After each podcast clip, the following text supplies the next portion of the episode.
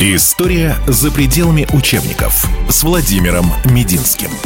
Бинкендорф. Сатрап с человеческим лицом. Героями нашего сегодняшнего рассказа выступят два храбрых офицера и очень крупных государственных деятеля. Александр Бенкендорф и Алексей Федорович Орлов.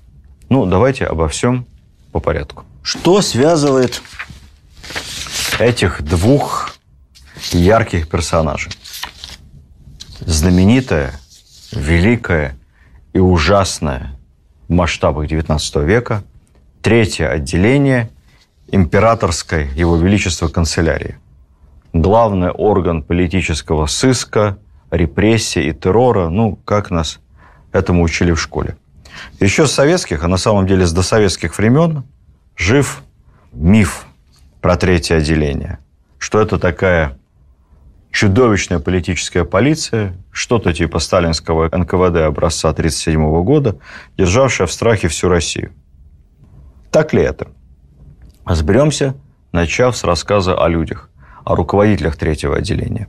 Спецслужб в России в классическом понимании этого слова до XIX века не было. Были органы политических репрессий и сыска. Это был Преображенский приказ при Петре, тайная канцелярия, тайные экспедиции. В общем, названия отменялись, суть оставалась одна и та же.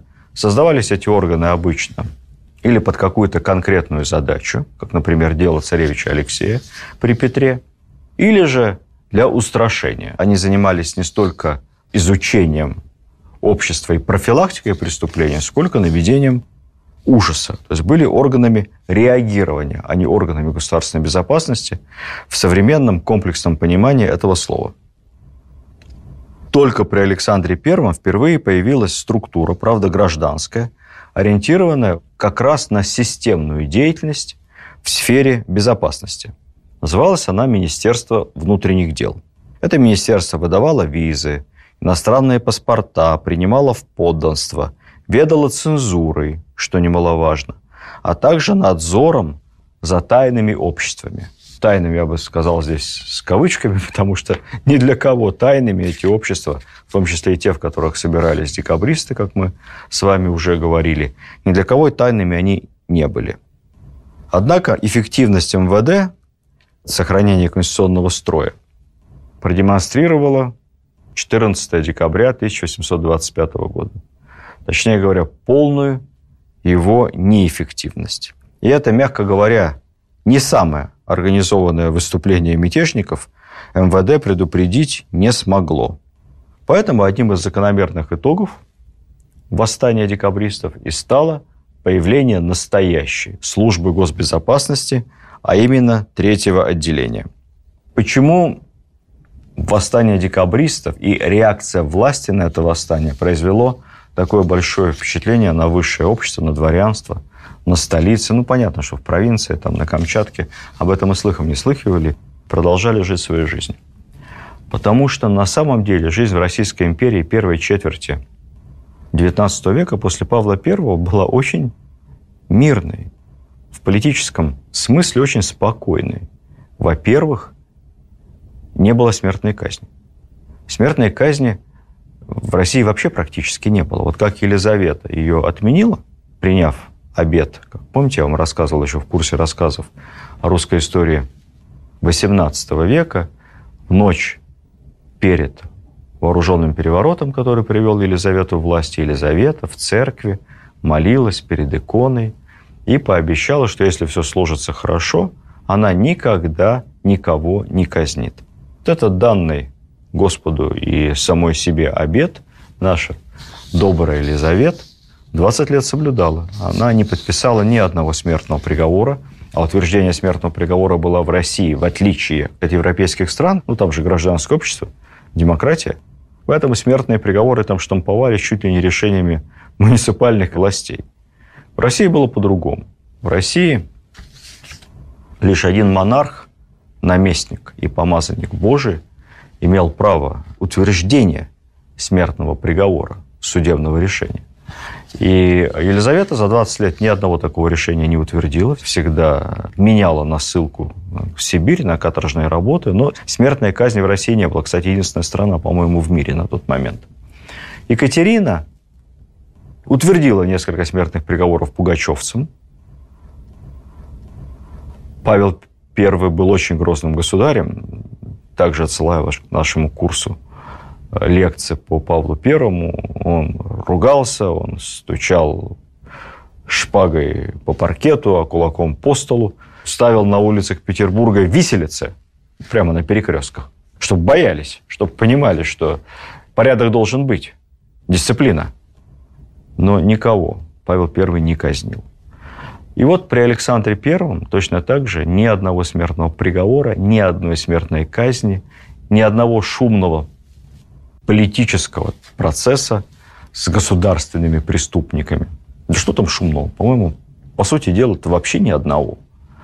Это было тихое, спокойное, поразительно милостливое время. И вот сразу восстание декабристов и пять повешенных, причем не абы кого, а все дворянства, офицеры, в общем-то, высший нобилитет – только князья, участники восстания декабристов, избежали повешения и отправились на рудники в Сибирь. С офицерами не цаскались. Офицеров на виселицу, даже лишив привилегии военного расстрела. Это произвело на дворянское общество угнетающее впечатление. Хотя, говоря откровенно, я не могу не вспомнить, я где-то читал в сочинениях Александра Сергеевича Пушкина его ссылку на беседу, кажется, с врачом английской миссии в Петербурге, английского посольства.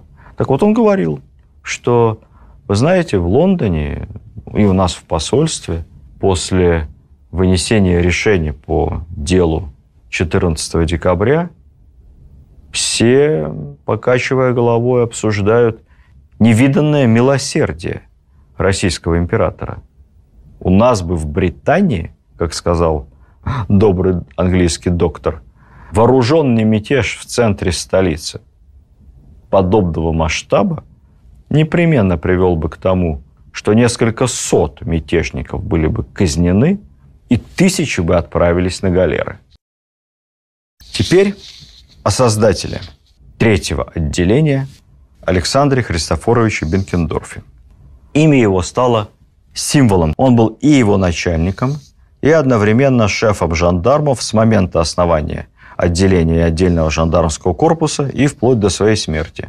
Почти 20 лет. Александр Бренкендорф был немного постарше Николая, лет на 10 с небольшим, но это был его ближайший друг. Сам он из прибалтийских немцев. Образование необычное.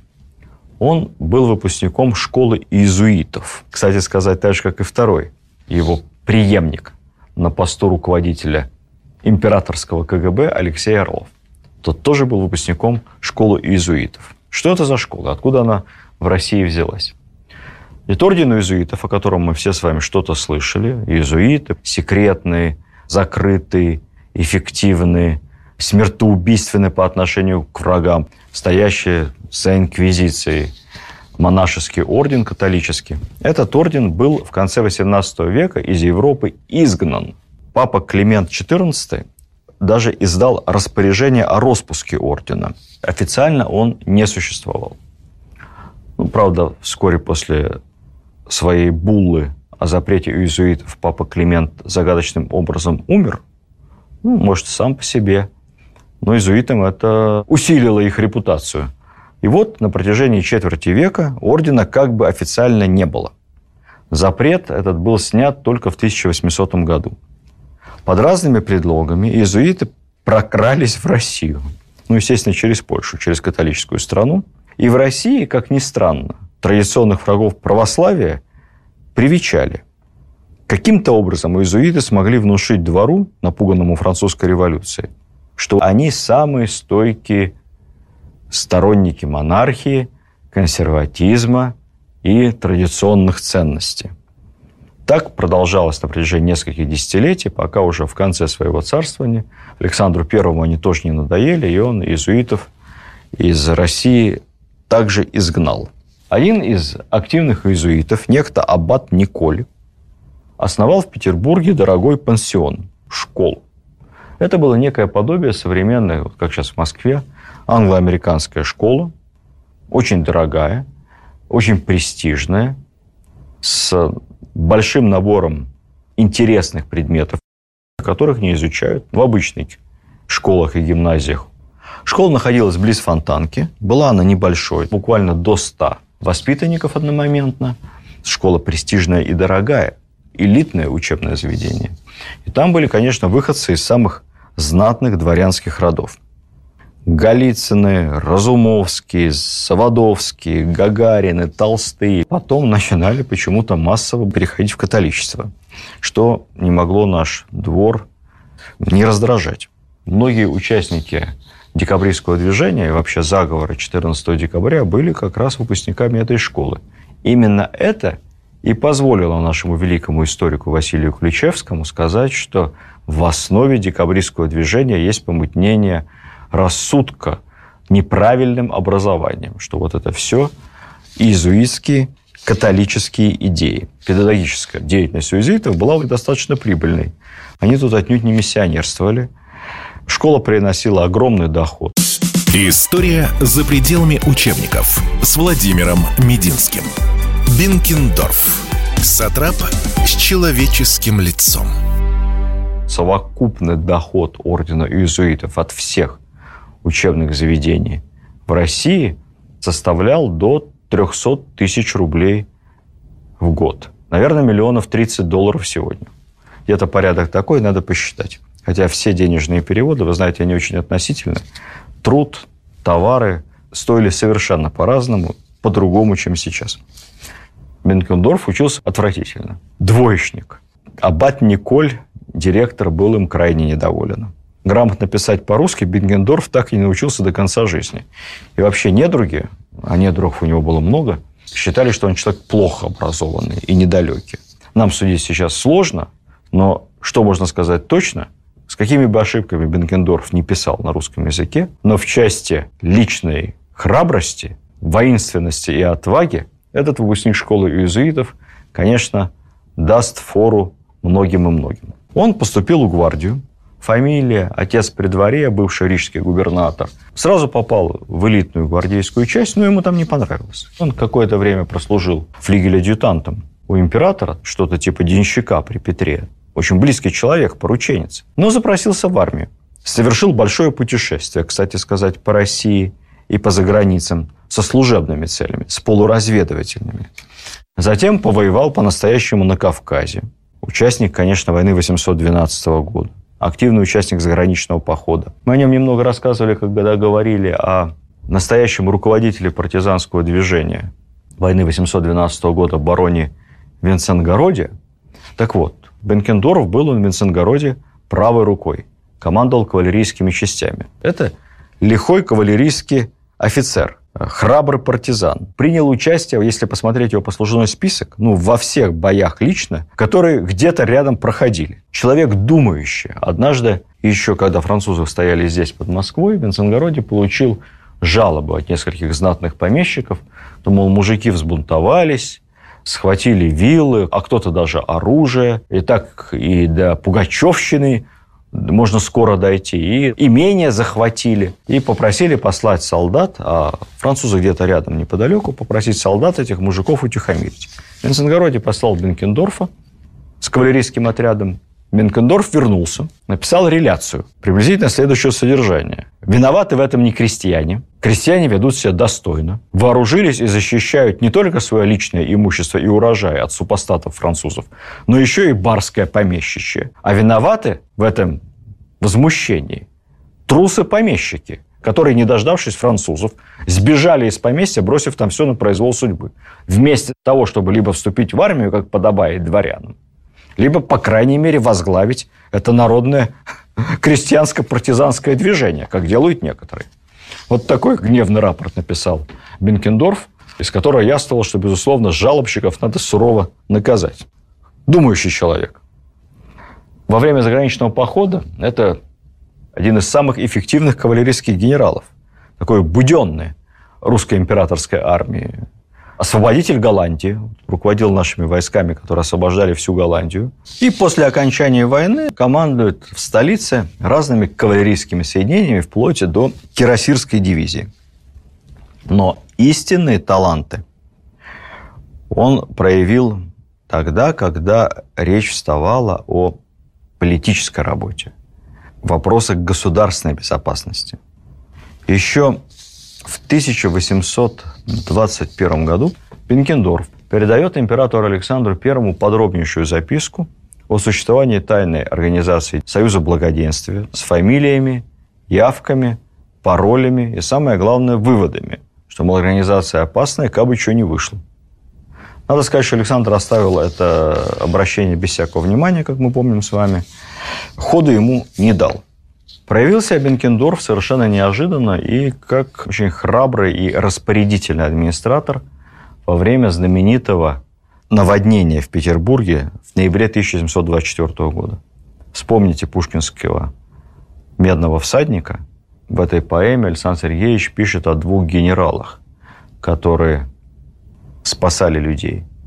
Эти два генерала – это, собственно, генерал-губернатор Петербурга Милорадович – и командир дивизии Бенкендорф. И тот, и другой, не то чтобы по колено в ледяной воде, иногда и по грудь в ледяной воде, лично таскали шлюпки, вытаскивали людей и, в общем, повели себя мужественно. При подавлении восстания 14 декабря Бенкендорф рядом с Николаем I, он командует частью войск, и с той поры это один из самых близких и доверенных к нему людей, сопровождающий царя во всех многочисленных поездках. Он ездит с ним в одной карете по стране, иногда даже во время путешествия ночевал с Николаем в одной комнате в те стерильные времена, и мысли бы никакой дурной никому в голову не пришло от того, что два взрослых мужчины ночуют вместе. Его идеологический настрой – созвучен мыслям Николая. Есть свидетельство того, что именно Бенкендорф ввел в оборот выражение «тлетворное влияние Запада». Так что управдом бриллиантовой руке, как мы с вами помним, бессмертная Нонна Мурдюкова цитирует не абы кого, а Александра Христофоровича Бенкендорфа. Вскоре после восстания декабристов он подаст Николаю записку о необходимости создания специальной политической полиции. И начиная с момента, как Николай это предложение примет и будет создано третье отделение канцелярии его императорского величества, Бенкендорф станет самым влиятельным и самым ресурсным чиновником в империи, потому что одновременно он возглавит и центральный аппарат этой спецслужбы, собственно, третье отделение в Петербурге, и исполнительный орган этой спецслужбы, отдельный жандармский корпус, который был рассредоточен по всем губерниям Российской империи, и в каждом губернском городе, даже в крупных уездных городах, всегда находились представители жандармского корпуса для контроля за действиями властей, чиновничества и, естественно, для контроля за возможным инакомыслием.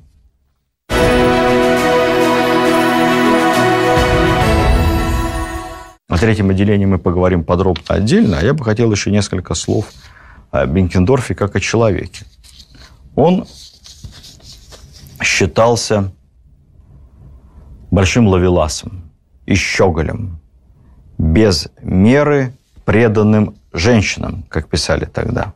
Отличительная черта Бенкендорфа, я цитирую воспоминания современников, было волокитство. Любимая его мысль, любимый разговор, любимое дело были у него женщины. Ну, в общем, этот офицерский типаж нам понятен. Еще молодой Бекендор в 25 лет, в 1707 году, побывав в Париже, приударил за, пожалуй, самой известной звездой парижской сцены, актрисой комедии «Франце», некой мадемуазель Жорж. Эта мадемуазель Жорж была яркой особой. Она умудрилась побывать в постелях бесчетного числа высших сановников европейских того времени, обоих Бонапартов, я имею в виду и самого Наполеона, и его брата, нескольких польских знатных вельмож, ну и в конце концов перепала она Бенкендорфу. Так вот, Бенкендорф ее просто увез из Парижа в Россию. в Петербург, открыто жил с ней какое-то время, ну, потом, к счастью для всех, как-то рассосалась. В 817 году, 35, Бенкендорф влюбился и на время утихомирился. Его избранницей была вдова офицера, погибшего на войне в 812 году. У нее было две дочери. Они познакомились где-то в имении у тетки в Харьковской губернии. Зан Христофорович влюбился. Сделал вдове с детьми предложение. Она родила ему еще трех дочерей. И какое-то время они были счастливы, но всегда у главного спецслужбиста были любовницы. Одна из них, самая поздняя, последняя, оставила плохой след в его судьбе. Она была невероятной красавицей, приехала вместе с супругой Николая I ко двору, дальняя родственница, выдали ее за какого-то престарелого барона. Девушку это не сильно стесняло. В нее все были влюблены. Пушкин, Вяземский. Тютчев посвятил ей стихи. Я встретил вас, и все былое в отжившем сердце ожило. Как пел еще один герой бриллиантовой руки. Вот это все о ней, возлюбленной Бенкендорфа. Звали ее Амалия, седина в голову без в ребро. На нее Бенкендорф, уже не молодой, денег не жалел. Об этом романе было всем известно. Жена Бенкендорфа очень волновалась, что она вообще разорит ее мужа, и не дай бог, вот еще перепишет завещание своей любовнице. Хотя, говоря откровенно, особо чего завещать Бенкендорфу не было. Он пытался заниматься бизнесом, находясь на государственной службе, в классической для силовика схеме. Ему обращались за помощью покровительством, он кому-то чем-то помогал, лоббировал, ну, может быть, защищал. Получал за это должность в совете директоров, в совете акционеров управляющих. Но деньги к Бентендорфу не липли. Даже если что-то он и зарабатывал, легко проматывал на ту же Амалию. Ну и потом много детей своих, дети приемные. В конце концов, дела его впали в полнейшее расстройство до такой степени, что его друг, император Николай, просто искал повод выдать ему какую-нибудь крупную премию, просто подарить ему деньги, чтобы закрыть за незадачливого руководителя главной государственной спецслужбы его очередные неудачные долги. История за пределами учебников с Владимиром Мединским. Бинкендорф. Сатрап с человеческим лицом. Кстати сказать, вот эта история с его поздней последней любовницей Амалией, она раздражала всех. Она раздражала императора, когда об этом стало известно. Но дело в том, что Амалия была женщиной, видимо, недалекой, поскольку позволяла себе прийти в офис третьего отделения, шастать там по кабинетам, давать чиновникам какие-то ценные указания, якобы от имени ее возлюбленного. Естественно, все ее за это терпеть не могли. А бедный Бенкендорф оплачивал ее бесконечные счета. Скажем откровенно, он был не один такой. У них вообще в семье повышенная была любвеобильность. Всемирно известна его сестра, родная Дарья Христофоровна Бенкендорф в замужестве Ливин. Это не то, что Амалия – это была светская львица не национального, а международного масштаба. Ее тоже довольно рано выдали замуж. Кстати, муж у нее был вполне себе. Молодой красавец, военный, граф Ливин. Ну, и пока граф делал военную карьеру, его молодая жена погуливала. А когда а, муж скончался, то пошла жить на широкую ногу. К числу официально признанных любовников графини Дарьи Христофоровны Бенкендорф-Ливен относились. Многолетний австрийский премьер-министр, фактически руководитель Австрийской империи, Меттерних, наш великий князь Константин Палыч, старший брат императора Николая, герцог Веллингтон, победитель Наполеона при Ватерлоо, премьер-министр Великобритании граф Грей, чай Эл Грей, назван как раз в честь этого самого графа. Посмотрите, мне кажется, его портрет есть на пачке чая. Французский премьер-министр Франсуа Гизо, это уже последняя возлюбленная сестры Бенкендорфа. Девушка не мелочилась. Минимум премьер, максимум великий князь. Вернемся к Бенкендорфу. Много ходило анекдотов о его исключительной рассеянности. Однажды, якобы придя с визитом к французскому посланнику, он не смог назвать новому, не знавшему его в лицо швейцару, своей собственной фамилией. Вот так имелся.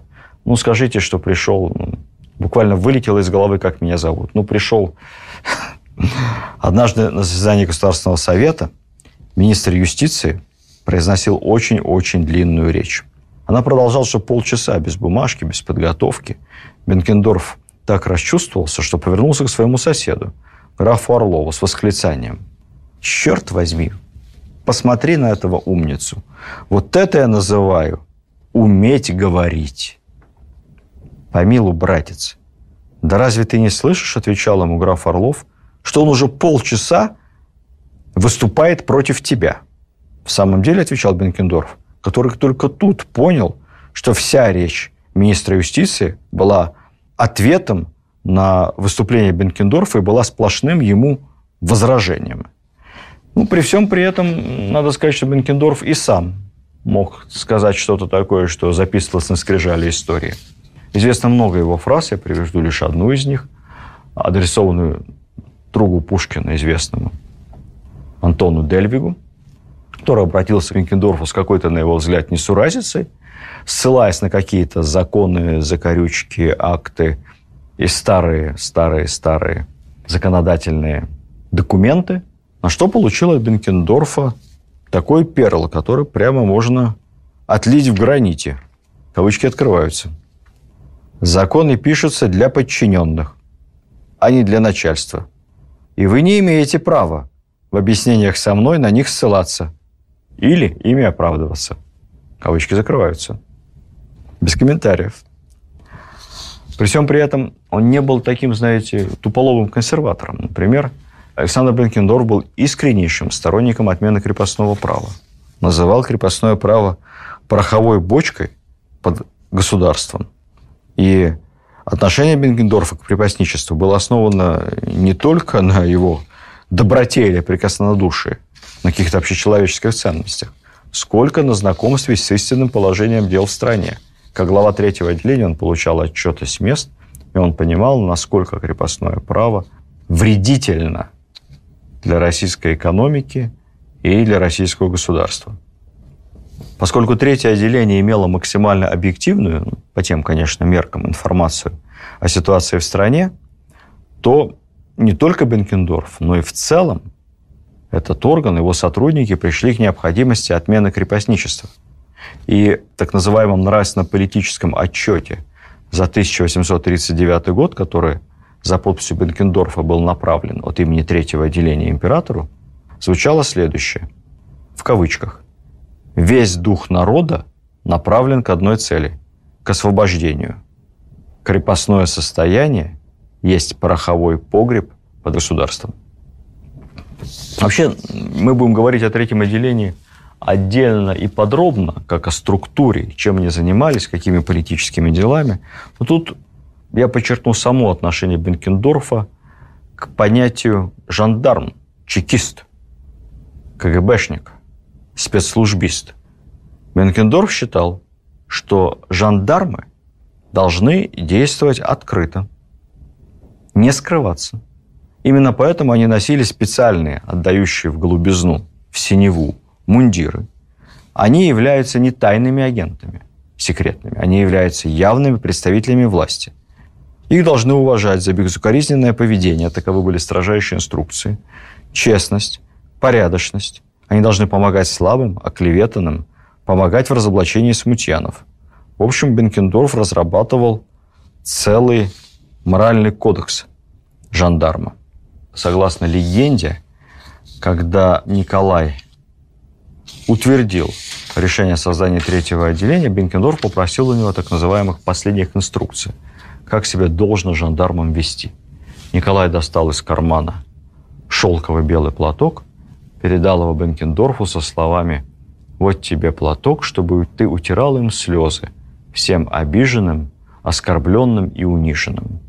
Таким образом, это не орган репрессии, это орган помощи тем, кто в этой помощи нуждается. И даже ненавидевшие, естественно, третье отделение как орган политического преследования Александр Герцен писал из эмиграции, что Бенкендорф не сделал всего зла, что мог бы сделать, будучи начальником страшной полиции, стоящей вне закона и над законом.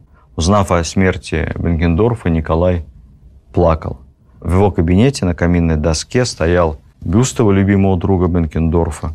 И он говорил, что за всю свою жизнь Бенкендорф, обладая такой огромной властью и влиянием, ни с кем ни разу меня не поссорил, но со многими меня помирил. Кстати сказать, как неудивительно, к нему многие хорошо относились. Федор Тютчев описывал Бенкендорфа как одну из лучших человеческих натур, которую ему доводилось встречать. Самое удивительное, что к нему с симпатией относились даже декабристы, которых он допрашивал, дело которых расследовал и в вынесении приговора которым принимал участие. Пушкин называл Бенкендорфа честным и достойным человеком. Это совершенно неудивительно, потому что именно к Бенкендорфу Пушкин обращался по любому поводу и без повода. Это был его главный административный ресурс и главный источник материальной административной помощи. Он написал в общей сложности Бенкендорфу, по-моему, около 50 писем мы знаем. С учетом того, что на каждое Бенкендорф отвечал, число их, наверное, дойдет к сотне. И среди этих писем самые необычные. То это письма о назначении пенсии вдове генерала Раевского, обе дочери которого были замужем, как известно, завидными декабристами. То просьба о публикации пьесы другого декабриста, государственного преступника Кюхельбекера. По решению Бенкендорфа эту пьесу не только напечатали, но еще и отпечатали в собственной типографии третьего отделения.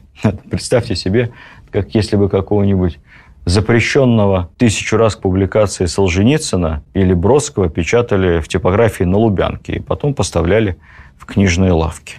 Вот письмо с просьбой перевести брата Пушкина Леву в другую воинскую часть положительная резолюция Бенкендорфа. А было одно обращение совершенно необычное по меркам любого времени.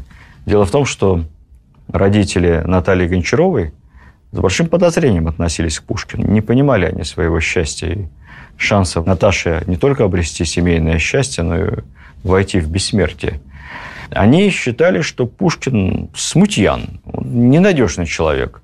Как-то с властями тяжелые отношения – и закончилось это дело тем, что Александр Сергеевич обратился с письменной просьбой к Бенкендорфу дать ему положительную характеристику для предъявления родителям его невесты. Бенкендорф написал исключительно благожелательное рекомендательное письмо, ну, естественно, за подписью председателя Комитета госбезопасности.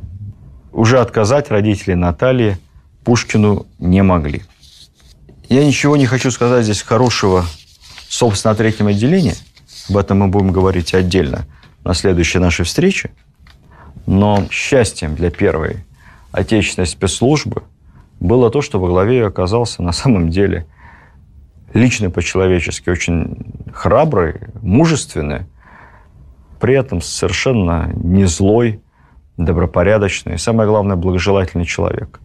В общем, первому российскому ЧК с руководителем очень повезло. И даже не столько повезло ЧК, сколько повезло всем гражданам России. История за пределами учебников с Владимиром Мединским.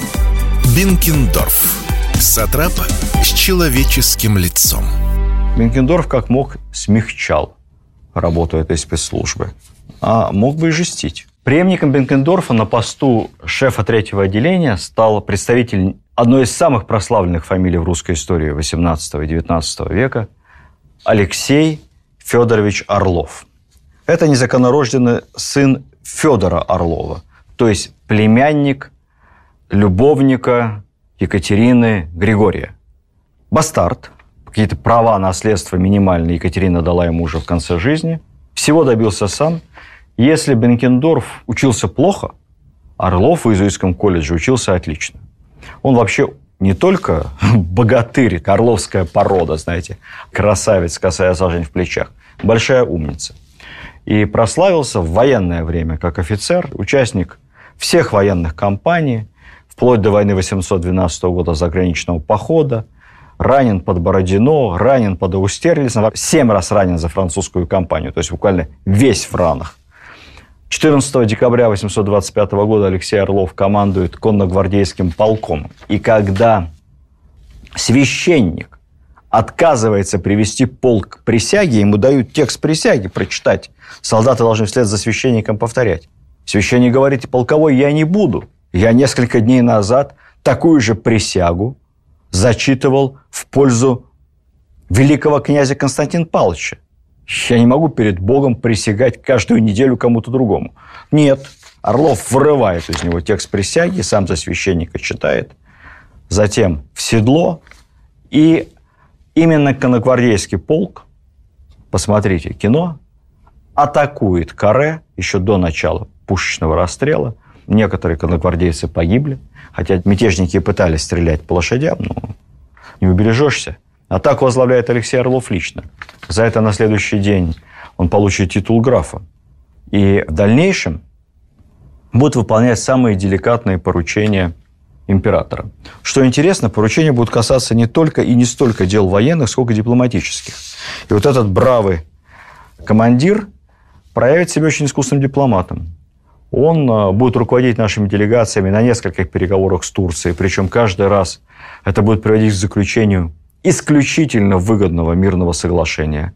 Вообще тот самый знаменитый Николаевский мир с Турцией, согласно которому мы фактически получили на двоих контроль над Босфором и Дарданеллами, то есть Турция обязалась никого не впускать и не выпускать через проливы без разрешения России, у нас второй ключ, ни до, ни после. Никогда об этом Россия не могла даже мечтать. Этот мир – это дело рук Орлова.